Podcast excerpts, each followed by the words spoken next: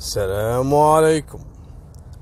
قبل لا أقول لكم قصة طبق اليوم بعطيكم قصة قصيرة علشان نبي نوصل رسالة حق أخو أبو عادل.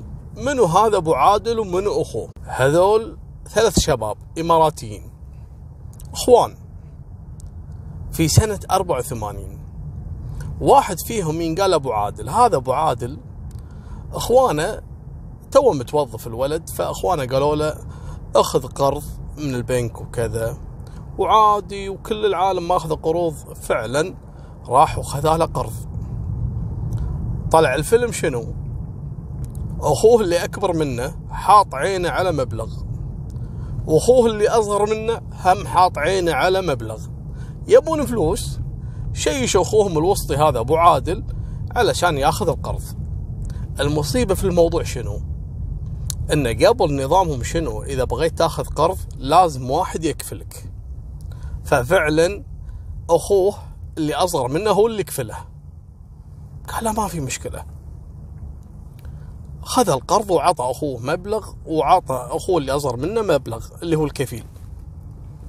بعد فترة أخوه اللي أصغر منه قال له يبا تعال مثل ما أنا كفلتك أبيك أنت تكفلني. قال له حاضر ما في مشكلة. واخوان ما عندهم مشكلة بينهم وبين بعض الكفالة.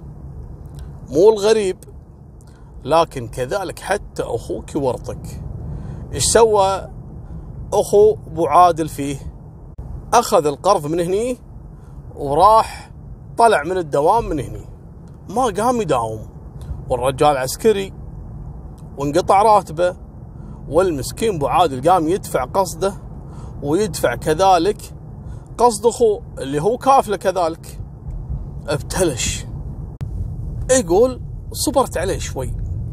قلت أخوي وكذا يعني لازم أتحمل. الأول شهر ثاني شهر ثالث شهر يقول ماكو فايدة. الرجال مصمم إنه ما يداوم.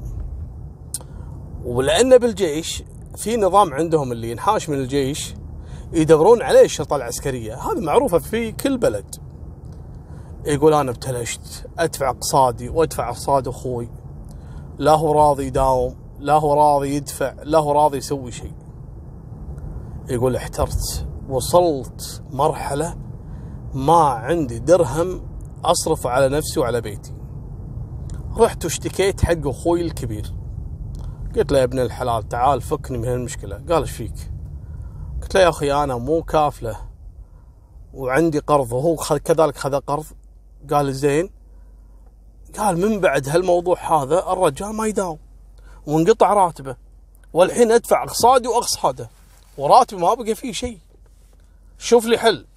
قال لا الحل عندي أنا. قال له شنو؟ قال له روح مو هو يداوم في الجيش ومنحاش منهم. روح اتصل في الشرطة العسكرية ودلهم البيت وخلهم يجون ياخذونه.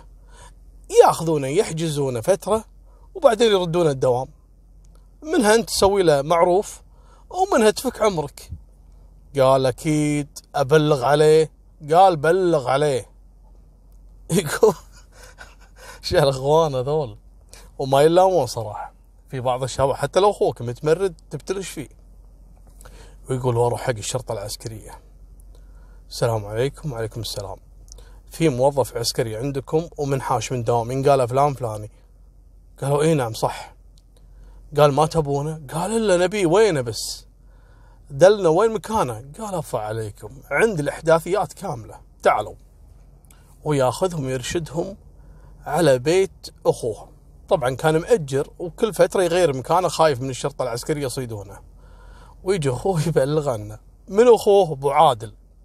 وفعلا يجونك هالشرطة العسكرية. امسك لا تمسك.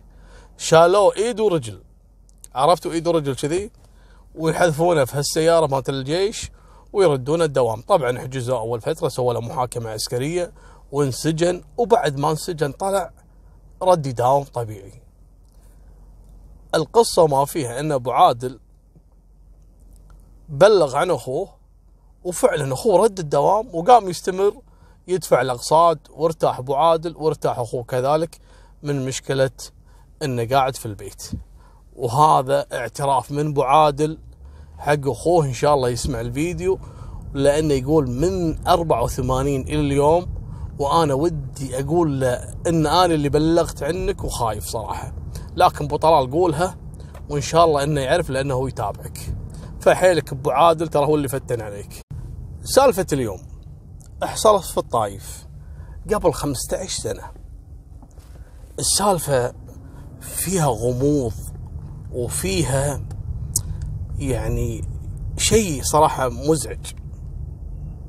حصلت مشاجرة قبل 15 سنة بين مرة كبيرة في العمر عجوز وشايب. ما هم كبار حيل عفوا عشان لا يزعلون مني أعمارهم بالخمسينات. مالكم بالطويلة. كل ما يتهاوشون يتصلون على العمليات. يجون الدوريات ياخذونهم ويودونهم المخفر ويقعد يحققون اياهم ويهدونهم وكبار بالعمر. وهذا تقول طلقني وهذا يا بنت الحلال ويهدون فيهم. وانت مرة كبيرة يعني مو حلوة لك طلاق ما طلاق شنو الكلام هذا؟ ليش يبغى تبي تطلقين؟ والله أنا شاكة بسلوكيات زوجي. انه يعرف وحده من وراي. أفا يا الشايب ليش؟ والله هي شكوكها هذا غير صحيح. وهي بس يعني توسوس. والكلام هذا كلام تعرف غيرة حريم وكذا عسى ما شافتني سلمت على أحد ولا شيء قالت لي أنت وأنت. مالكم بالطويلة. كل فترة تحصل بينهم مشادة كلامية في البيت وطلقني وما أدري شنو ما في اعتداء بالضرب ولا شيء. لكن شكوك هالمره بزوجها. وهذا يهددها مرات الشايب. أتزوج عليك وراح أتركك وكذا. مالكم بالطويلة. بعد فترة جاهم بلاغ للعمليات. إن في حريق في أحد البيوت بالطايف أطلعوا على طول راحوا هناك وحضروا الدفاع المدني ولقوا إن في شايب توفى في الحريق والله سلم العجوز زوجته. والبيت ما في أحد ساكن فيه إلا بنتهم فقط. وبناء على أقوال كذلك الزوجة اللي هي العجوز هذه ان الشايب فعلا كان ينام بهالغرفة هذه ويحط له شيشة والظاهر إن الفحم سقط على فراشه وهو نايم. والله يرحمه توفى في الحريق. فعلا رفعوا التقرير إن هذا اللي حصل. ومرت الأيام. جاهم اتصال غريب. من منو؟ من بنت الشايب. إحنا قلنا الشايب وزوجته وما حد عايش عندهم في البيت إلا هالبنت هذه. والبنت بالعشرينات بالعمر. اتصلت هالبنت على العمليات. نعم قالت أنا بنت فلان الفلاني اللي توفى في الحريق اليوم الفلاني قبل أسبوع. تفضل حياك الله. شنو عندك؟ قالت أبوي ما مات من حريق أبوي مات مقتول. طبعا العمليات حولوا البلاغ للمخفر المخفر على طول استنفروا وراحوا البيت وتم إلقاء القبض على العجوز هذه للتحقيق. واستدعوا البنت اللي بلغت. قالوا شنو القصة؟ قالت بنفس الليلة اللي اندلع الحريق في البيت أنا شفت أمي في وسط الحوش وماسكة بإيدها جركل والجركل هذا كان فيه ريحة كأنه يعني بنزين أو يعني من المواد سريعة الاشتعال. ولما سألتها قلت هي مش عندك أنت في هالليل وماسكه الجركل هذا؟ قالت مالت شغل روحي نامي. وبعد نص ساعة صحيت على صياح أمي وصياح أبوي داخل الغرفة وهو يضرب الباب والغرفة مولعة حاولت إني أفتح الباب لكني اكتشفت إن أمي قافلة الباب بالمفتاح وما فتحت الباب إلا لما وصلوا رجال الدفاع المدني علشان ما يحسون في أي شبهة جنائية. وطبعا وجهوا التهمة هذه للعجوز واللي اعترفت على طول بالواقع بالكامل وتم إحالتها للمحاكمة. وهذه نهاية سالفتنا في أمان الله مع السلامة.